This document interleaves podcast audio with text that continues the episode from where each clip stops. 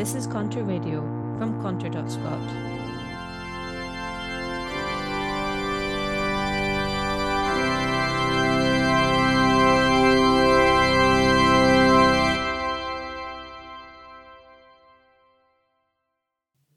Welcome to the Sunday Sermon with me, David Jameson. In the twilight of the idols, Johnson and Sturgeon spare a thought for the lesser god, Caroline Lucas. She's been left out of the rage and enmity, the attempts at biography and obituary that attend the bigger beasts. Yet her career trajectory tells us something profound about politics in recent decades, and especially its left hemisphere. A cynic would say Caroline Lucas opted to resign her Brighton and Hove seat at the next election because she fears losing it. In recent English local elections, as the Greens enjoyed successes across the country, they lost control of the council in their own seaside resort and stronghold.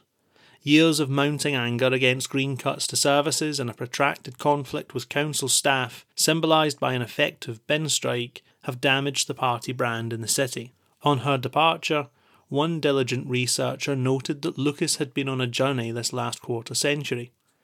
Academic Richard Johnson noted that she, like so many on the left, began her career as a Eurosceptic and critic of globalisation. In 1999, she stood on an anti Euro platform and positioned herself as an alternative for the left of centre voters who had grown disillusioned with Labour's fulsome embrace of the EU that decade. She won, and The Guardian granted her success to her sharp criticisms of the EU, whose parliament she was entering. She joined a left Eurosceptic front with the likes of Tony Benn and Peter Fryer to damn the Maastricht Treaty, the Treaty of Nice, and the euro currency, the latter being successfully rebuffed. How different our politics might have been had this nascent resistance flowered into a full throated condemnation of transnationalism. At the turn of the century, this seemed plausible. The left was leading the anti globalisation movement, as most of the political right still wallowed in the triumphalism of the end of history. It wasn't to be. Lucas became leader of the Green Party of England and Wales in 2008, at just the moment the post Cold War order began to fall apart. A crisis can shock someone out of old certainties about the status quo, or it can reveal and animate an underlying conservatism. Lucas credits her ideological awakening to Jonathan Porritt, Grey Eminence and chief theoretician of the Green Party of England and Wales. A patron of the Population Matters group, which places blame for environmental destruction on the growth of the human species, he's an outspoken defender of China's former one child policy, despite its clearly authoritarian implications. It hardly needs saying that Porritt, Lucas, and many other leading Greens share elite class backgrounds. Porritt's family in the old British imperial establishment, Lucas from newer capitalist money.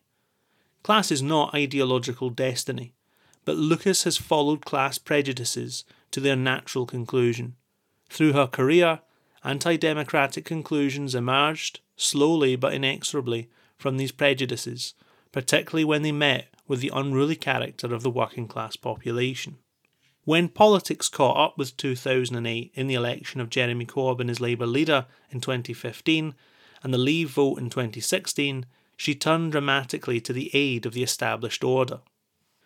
When Corbyn came under pressure for his criticisms of British foreign policy in 2015, Lucas publicly distanced herself from him and the anti war movement she had hitherto been a patron of. She had been among very few British MPs to oppose the NATO bombing of Libya in 2011. When public opinion threatened the European Union, another pillar of the Atlantic Order, she campaigned to protect it.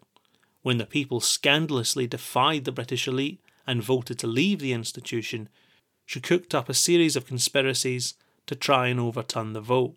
According to one supporter, she was in fact the originator of the phrase people's vote. At her most desperate, she disavowed democracy itself and slipped into a fantasy world. In August 2019, just months before Boris Johnson used popular disgust at the People's Vote campaign to break the interregnum forever, a desperate Lucas called for the collapsing of the sitting government and its replacement by an all women emergency cabinet to stop Brexit.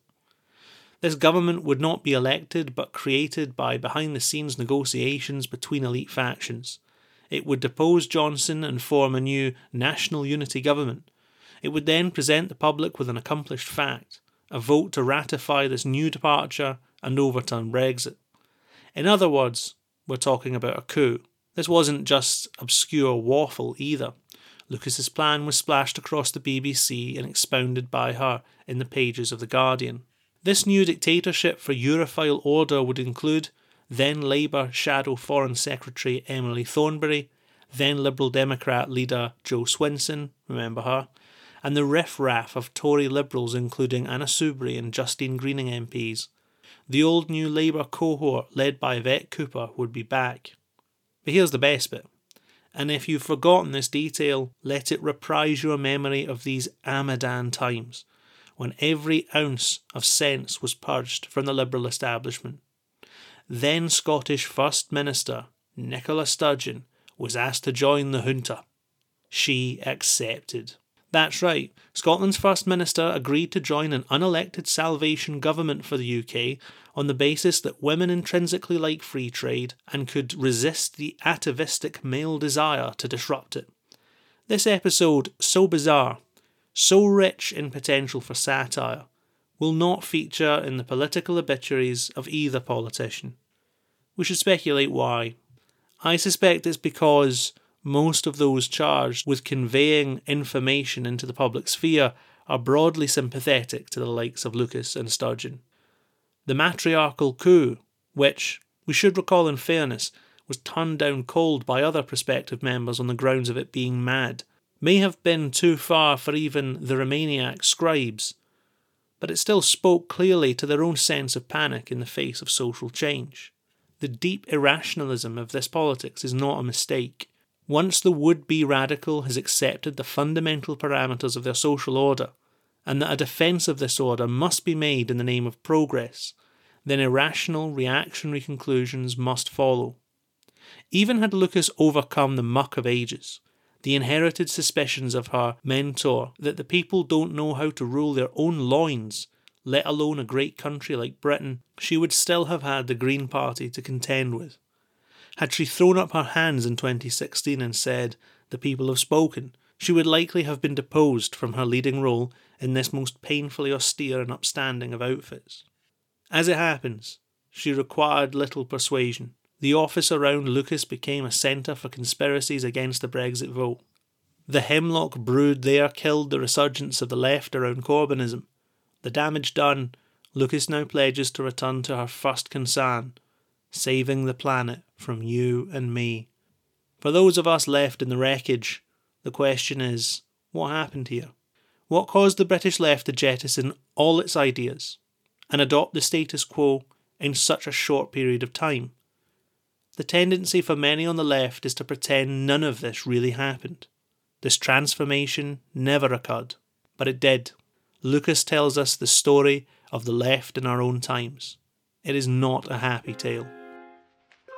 Want more like this? Subscribe to Contra Radio on our SoundCloud, iTunes, Spotify, or wherever you get your podcasts. Sign up to our regular newsletter at contra.substack.com and find great articles and more at contra.scot. We really rely on listeners like you to help us grow. In return, you get access to exclusive content and events by joining our Patreon at patreon.com forward slash contrascot.